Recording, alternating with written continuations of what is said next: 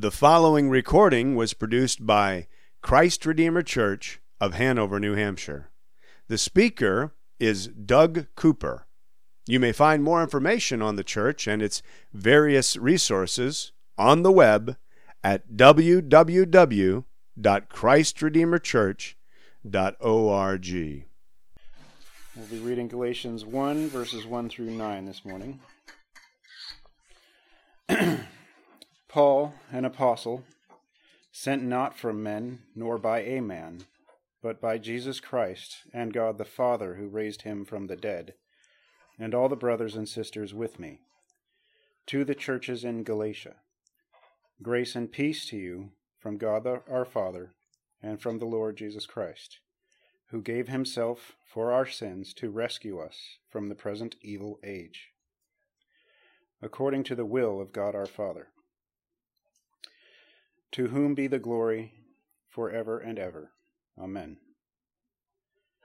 I am astonished that you are so quickly deserting the one who called you to live in the grace of Christ, and are turning to a different gospel, which is really no gospel at all.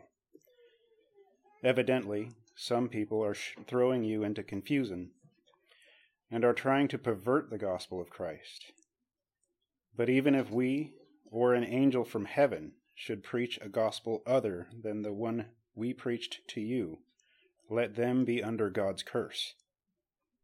As we have already said, so now I say again if anybody is preaching to you a gospel other than what you accepted, let them be under God's curse. Amen. Thank you, Kevin. I wasn't sure if you were going to be able to uh, walk up to the mic this morning. How many how many bales of hay did you move yesterday? Six hundred bales of hay. So, yep. Anyhow, in case you may not know, um, that, that that that reading uh, from Kevin just now uh, officially kicks us off into our our new sermon series, and so um, here is the plan going forward. In the coming weeks and months, we're going to be taking a deep dive into Paul's letter written to the churches of Galatia, and we are diving in right now. Okay, or at the very least, we're gonna we're gonna get our feet wet this morning for sure. And in case it might be uh, helpful at, at, the start, I thought I would just provide us with just a little bit of context. It's always helpful, like you know, what, what's this letter all about? So here's here's a bit for you. Um, from what we know about this letter, these Galatian churches were originally planted and established by none other than Paul himself. This would have taken place during his first missionary journey. And his audience here, these churches that he's writing to, primarily consist of uh, non Jewish Christians, or what the Bible often refers to as uh, Gentile believers. Uh, Galatia what about um, Galatia? Where, where is it? And it's essentially in present day Turkey. That's where it would have been located. And in terms of the when, look, when would Paul have written this letter? Most scholars have dated this letter at roughly 50 AD, which means that this would have been written some somewheres around you know like 15 or 20 years after the death and resurrection of Jesus, and so quite early some would say. And uh, a bit more on this, it would seem that this was written um, by Paul not all that long after these churches would have been established. It's hard to know for sure, but I'm basing this just off of what um, Paul says in verse 6 here.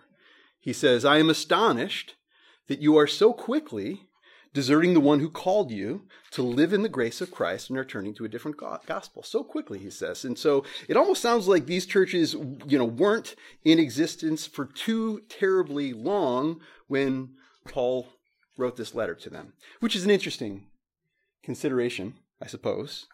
However, just setting aside this time sequence stuff for a moment, what do you make of that statement that I just read? There's more to be taken away from that than just a timeline, right? Uh, I'll, I'll read it again. Verse 6 Paul says, I am astonished that you are so quickly deserting the one who called you to live in the grace of Christ and are turning to a different gospel. This is an interesting way to begin a letter. No? Right out of the gate. You know, Paul says, Greetings, everyone. Grace and peace to you. Glory to God. Amen. And then just a moment later, he says, I am astonished at you. What? Strange. Paul, here, we see right away, appears to have some sort of holy bee in his bonnet, if I can put it that way. We talked about not fretting in some of the recent messages that we heard in the Psalms, uh, not getting heated, right? Like not getting spitting mad. Well, guess what? Paul is he's getting heated here. That's, that's what it seems to be happening. I think that'll become even more evident as we get into it. And apparently, he seems to think that this is quite justified for him to do so because from where he's standing, there is something that is happening among the churches in Galatia that is worth fretting about, worth getting upset about. And so, what is it? What is it that Paul feels so passionate about that he is suddenly laying into these people that he loves? He loves them. He cares for them deeply. And so, what is it? And here's what I want to say at the start that this spicy little statement from Paul in verse 6 here, I would argue that this lays the foundation for this whole entire letter. It frames everything, just this one little statement. It sets up everything that I think we're going to be considering for many weeks and months to come. And so, again, why is Paul so flabbergasted here? And it's because the, the Galatian believers are, quote, deserting the one who called them. Who called them to live in the grace of Christ? And they are now turning to a different gospel. And he very quickly says, which is no gospel at all. And everything that follows from here is Paul's attempt, I think, to just like splash some water into the faces of these churches as if to say, Wake up, guys. Wake up, Galatians. Snap out of it. Come back. Come back. Come back to the heart and the foundation of your faith. Come back to the gospel of grace. What are you doing? All right? And so, as we begin to get our feet wet here this morning and push off from the shore, we've got a long journey ahead of us till we get to the end of this letter. I just want to point out just one very simple thing, perhaps obvious, that I think we would be wise to note here. And it's this that this letter is written to a group of churches. You see? Like ours. If you would consider yourself a follower of Christ this morning, please note the fact that this letter is written to Christians. It's written to Christians. And my point in saying that is to highlight that those who have been confused—they've become confused about the gospel here, are people who once knew. This is why Paul's flabbergasted, who, who once knew to some degree. They understood the gospel of grace, and yet somehow, somewhere along the way, they've lost sight of it. And so could we. And so could we. And so, you know, just in case we might be tempted to think that any part of this letter need not apply to us, like, okay, I see what's going on there, but like, I'm good. I believe wisdom would tell us to be very suspicious of that line of thinking. In fact, if that's how we are thinking, it might indicate that we don't understand ourselves too well, for starters. And in addition to that, it, it might be an indicator that, that maybe we're struggling to understand the gospel as well, in which case we're in the right place. We're in the right place. This, we need this letter. You know, just here's the thought. I love because we're coming out of the Psalms. I love David's prayer at the close of Psalm 39. I think it's an appro- appropriate prayer for us heading into this. What does he say? He says, "Search me, O God, and know my heart. Try me and know my thoughts, and see if there be any grievous way in me, and lead me in the way everlasting. What's he saying? I think that this is, this is David's way of acknowledging that he doesn't see himself perfectly. He, he seems to understand that somehow. He doesn't know his heart in the ways that he knows God knows his heart, and so he needs God's help. He needs God to lead him forward, to lead him in his way. And so he says, Help me out. Come on, come on in. Work here. And so, so where do we start? Where do we start?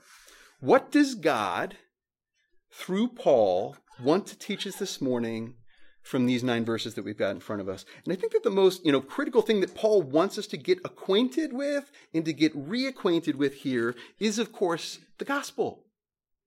The gospel. What is it? How should we understand it? How might we talk about it? How might we apply it to our lives? So that's going to be our focus for this morning. I think that's going to be our focus for most mornings. I think that's always our focus, really. And I think that's good. Um, so, like I just did there, I'm, I think for an outline, some questions would be appropriate. Let's ask some questions this morning. First question What makes this greeting different? By the greeting, I mean these first five verses. Makes up uh, the majority of our passage, actually. What makes this greeting different? I think it is. Second question for us What makes the gospel different? What makes the gospel different? And then last question How does the gospel make any difference? Okay? The gospel may be different, but does it make a difference? That's what we want to find out. So, to begin with, what makes this greeting different? And I realize that that may sound like a strange question. I'm not sure. Um, but the reason that I ask it is because a greeting like this at the start of a New Testament letter, this is like completely par for the course. There's nothing unusual about this at all. You'll find this in essentially any New Testament epistle. And this is especially true of Paul. I mean, he, he, he, um, is very elaborate in them. In fact, uh, there are certain features I would say if you if you look for them, you kind of got to inspe- you have to inspect this stuff. But there are certain features in Paul's greetings that you find at the start of all of his letters that are almost always present certain things repeat themselves again and again, almost like a formality, except that they're not. They're not j- merely a formality. By that I mean that everything that you find in all of Scripture, really, but anything that you find since we're here in, in these greetings these, of these New Testament letters, it's always super meaningful. It's not just there just because. There's things to be found in there. But what makes this greeting, this one, different, a bit different, okay? Um, let's let's look at this. Notice that there are certain features here that you almost always find in Paul's letter, common things. For instance, Paul almost always introduces himself as an apostle. I could give you multiple examples of this. I'm just going to give you one for the sake of time. Um, I'll read just the first line from Paul's letter to the church in Rome. He opens up his letter by writing, Paul, a servant of Christ Jesus, called to be, apostle, to be an apostle, set apart for the gospel of God. And you can find things very similar to that in several other letters, like I just said. This is a key feature in his greetings. Now, why does he do this? If, there, if it's super meaningful, like I said it is, like why? What, what's so meaningful about it? And this greeting is unique in the sense that he spells it out for us. Like, why is that even more unique? He, he says, Paul, an apostle, and now here comes a definition of, of what that might mean to Paul he says, sent. Sent. I was sent. I didn't just show up, guys, because I thought it was a good idea. I was sent. By whom? Not from men, he says, nor by man, not by any human agency, but by Jesus Christ and God the Father who raised him from the dead. And so it's as if he's saying, just in case you might think that this is just a mere formality, me mentioning that I'm an apostle, it isn't. It's not. It never is. However, let me spell it out for you. I'm an apostle, and therefore, what that means, in case you may have forgotten, is that what you heard from me before, the gospel that you received, that I first shared with you, it's from God. It's not from me. That was the situation. I just want to be clear on that. And therefore, what we're hearing from Paul right now, if we're thinking, is nothing more than the same. That's what he's saying. This isn't for me. What I'm saying to you, even right now, this isn't for me. It never has been. This doesn't originate in me. This isn't my personal opinion. Galatians. I didn't dream this up. This isn't, this isn't one more version of the gospel among many versions of the gospel. This isn't Paul's take on the whole thing, as though there are many takes to be made. I need you to know that this is the only version. This is the real thing. And here's why because it's from God. It's not from me, it's from Him. I'm just a messenger. I'm an apostle. I'm just a man who has been commissioned, who has been sent to you by Jesus Christ and the Father who raised Him from the dead. Another one, in other words, I've been sent by the one who is most powerful, the divine one, has sent me, and He sent me to you to do this very thing. This is the main reason He brought me to you in the first place, to bring you this good message to bring you this good news. Let's ask some more questions. What, what makes it so good, Paul? That's what the gospel means, by the way, right? It means good news. So, what makes it so good? And notice one more common phrase that Paul uses here. You can find this in almost every one of his opening letters in all of the New Testament. After introducing himself, he almost always follows up by saying, Grace and peace to you. See this in verse 3, right? Grace and peace to you from God our Father and the Lord Jesus Christ. So, same thing again, right? I'm just a messenger, guys. I'm the mailman delivering messages to you from God to you, and my message to you is the same message that you've always gotten from me. It's one of grace and peace from God to you. Grace and peace to you. All right? Martin Luther, who was deeply impacted by this letter, and by the way, in case you might not know, Martin Luther, he was a key figure in the European Protestant Reformation. And what that was all about was it just, it was a massive revival. And it was a massive revival that began with people rediscovering this gospel of grace and peace. And listen to how Luther puts this as he, he comments on these two words. He says, These two terms, grace and peace, constitute Christianity. In other words, it's all it's all right there. Just in those two words. You can explain all of Christianity. You can explain the gospel through just those two little words. Let's try. What, is, what does grace mean? It means unearned, undeserved favor. The gospel is nothing more and nothing less than the person and the work of the Lord Jesus Christ and what he has provided for us is grace. Unearned, undeserved favor that produces peace. Why? How? It reconciles us to God. Where our sin was once this insurmountable thing, this insurmountable offense to God, a mountain that we could never possibly climb, Jesus climbed the mountain for us. And he offers us this grace that he purchased for us with his most precious blood. And those who receive it can experience God's peace. I'm in what kind of peace? Real peace. The real thing. Not imagined peace, but the real laying down of arms. I mean, maybe that's a helpful way to put it. The real laying down of arms. This is something that you might not necessarily feel, that you might not necessarily understand on a moment by moment basis, but it, that it always remains true. That there's not this like back and forth of laying down arms and taking them back up and laying down arms and taking them back up. No. That's not, that's not the gospel that Paul brought to them. This is something different. This is a lasting and thorough peace, a peace that is beyond our understanding. This is why what Paul is saying here is so very important. I mean, think about this, right? We live in a day, in an, in an age in which, on the one hand, you might say that, you know, well, we, we highly value personal uh, opinions. We highly value feelings. And yet we don't. Aren't those two things true? Like in the day and age that we live? We say personal opinions and feelings can't be denied. Don't deny anyone these things. And then we say, yeah, that may be your opinion and your feeling, but it's not mine. It's my opinion and my feeling that matters most of all. Oh, and by the way, my opinion and my feeling on this matter or that matter. It may be here today and it may be gone tomorrow. It just depends on how I'm feeling tomorrow or the next day. The buck stops with me, right? But the buck, just so you know, it's a moving object. It, I'm not sure. It changes like the weather, so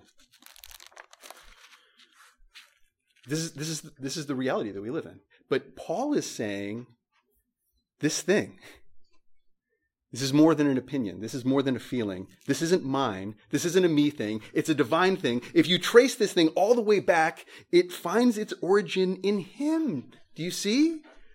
And what he says is that his grace se- secures peace between us and him now and forever. This is an unchanging reality. You may change, your opinions may change, your feelings may change, but this doesn't. This thing is solid, solid rock. And notice how this aspect of the greeting is different, just in case we might think that this is some kind of meaningless formality. Um, Paul adds in verse 4 for us, just in case we, we might think that.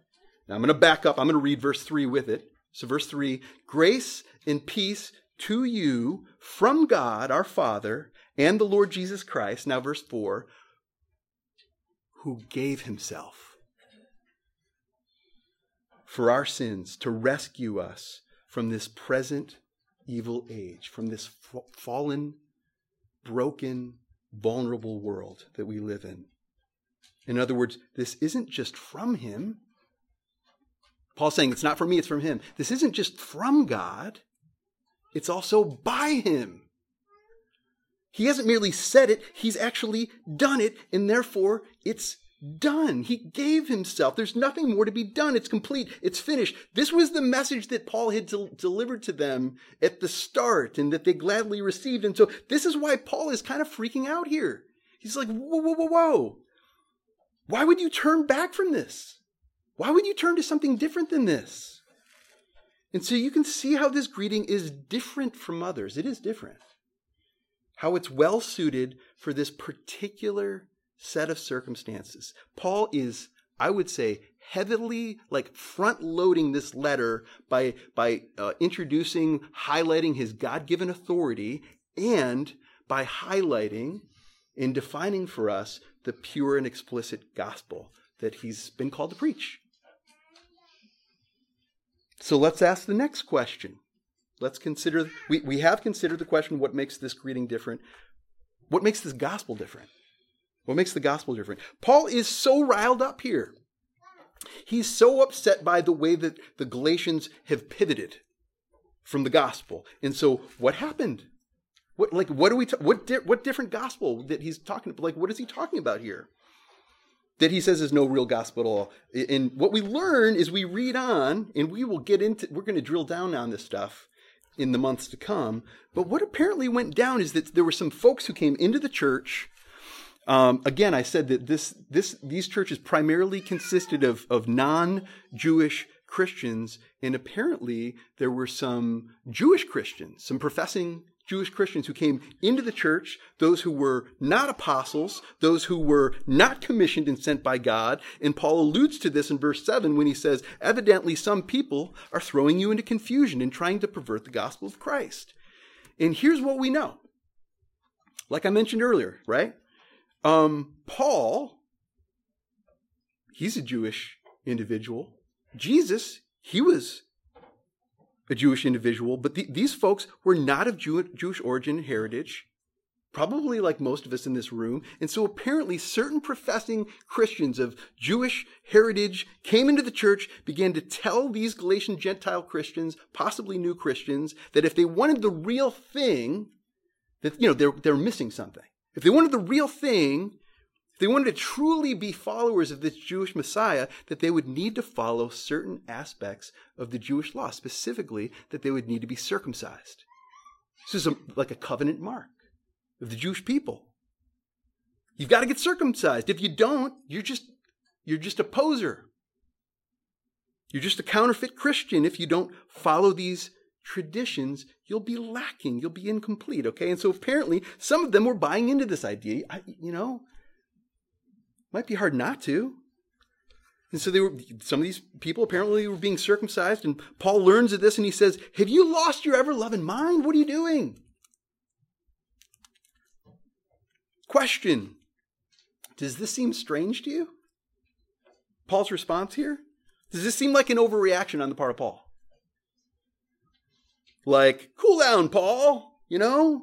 It's just a small procedure. It's an unpleasant one, you know, but We're just trying to keep the peace with these folks, Paul. don't want to make waves. They were of Jewish origin. You know, they, they, they got more background on this kind of stuff than we do, Paul. They sounded convincing and authoritative, and it seemed like the right thing to do. But, like, what's the big deal? What's the difference, Paul? What's the difference? And in Paul's mind, these two things couldn't possibly be more different. So, what's the difference? Here's the cliff notes on this. Okay?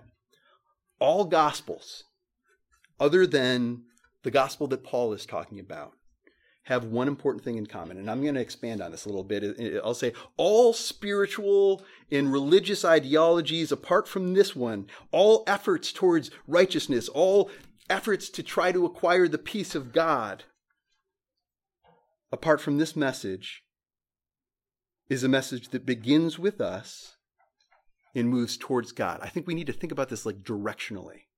Like what's happening here? All other gospels, other than the gospel that Paul's talking about here, are messages that tell us what we must do to get right and to secure peace between us and God. If you do this and if you do that, all will be well. But if you don't, you are lacking. You'll be hanging in the balance. You'll be incomplete. So let me just ask this question. I mean, I started at the beginning like, let's not just assume that, that this doesn't apply to us. What are you trusting in this morning? Are you trusting in Christ or are you trusting in the quality of your response to Christ? Is his grace enough or no? Listen to, maybe you know Martyn Lloyd-Jones, old Welsh doctor and pastor.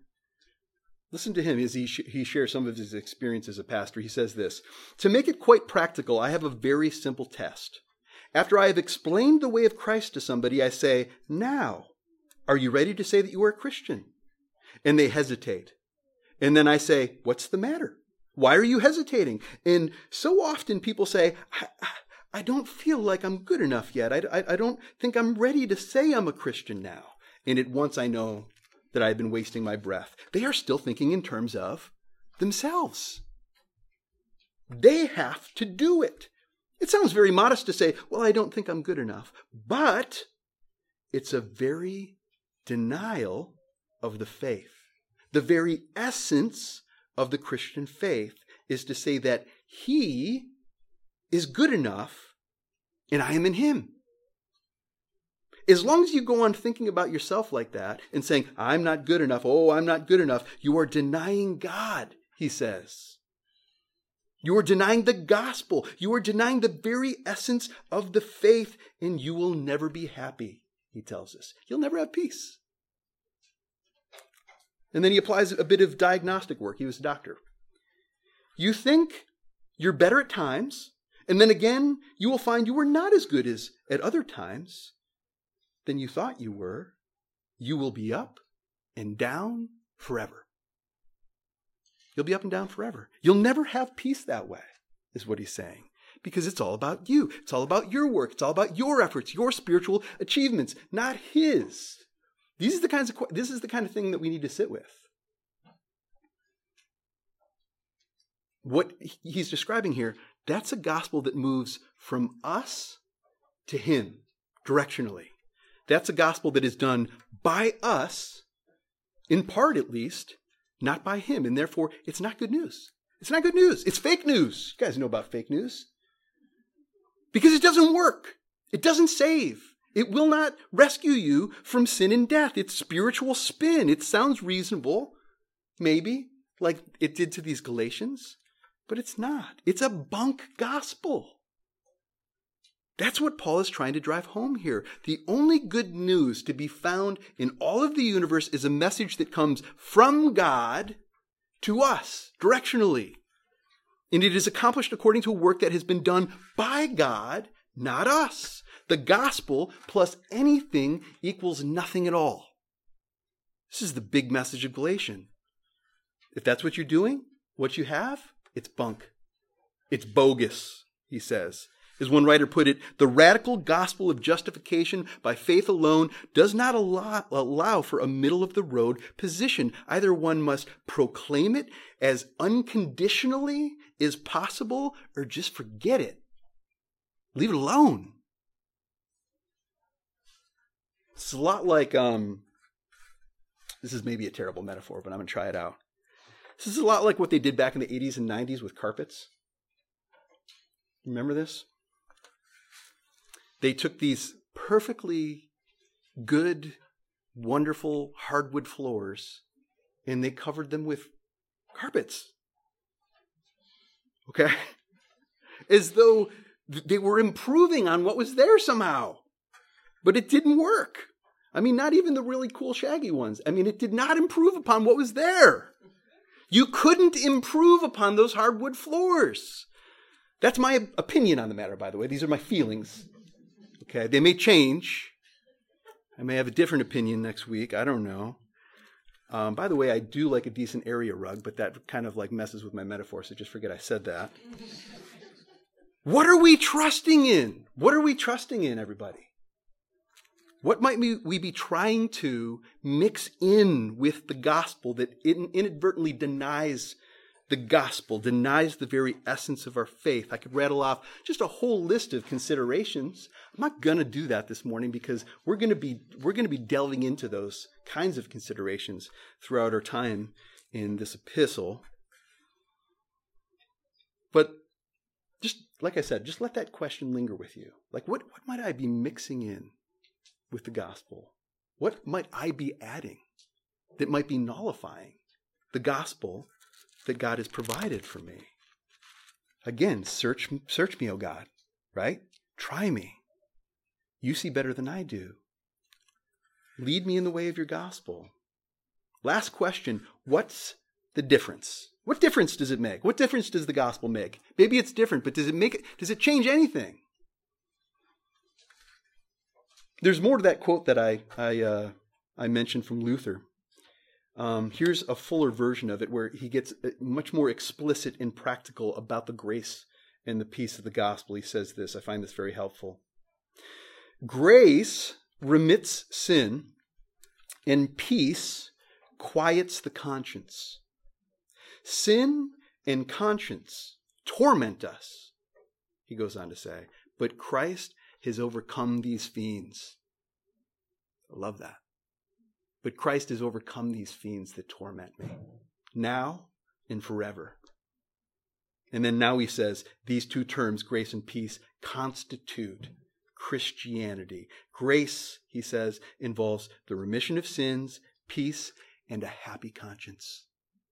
Lightness. This is what the gospel does.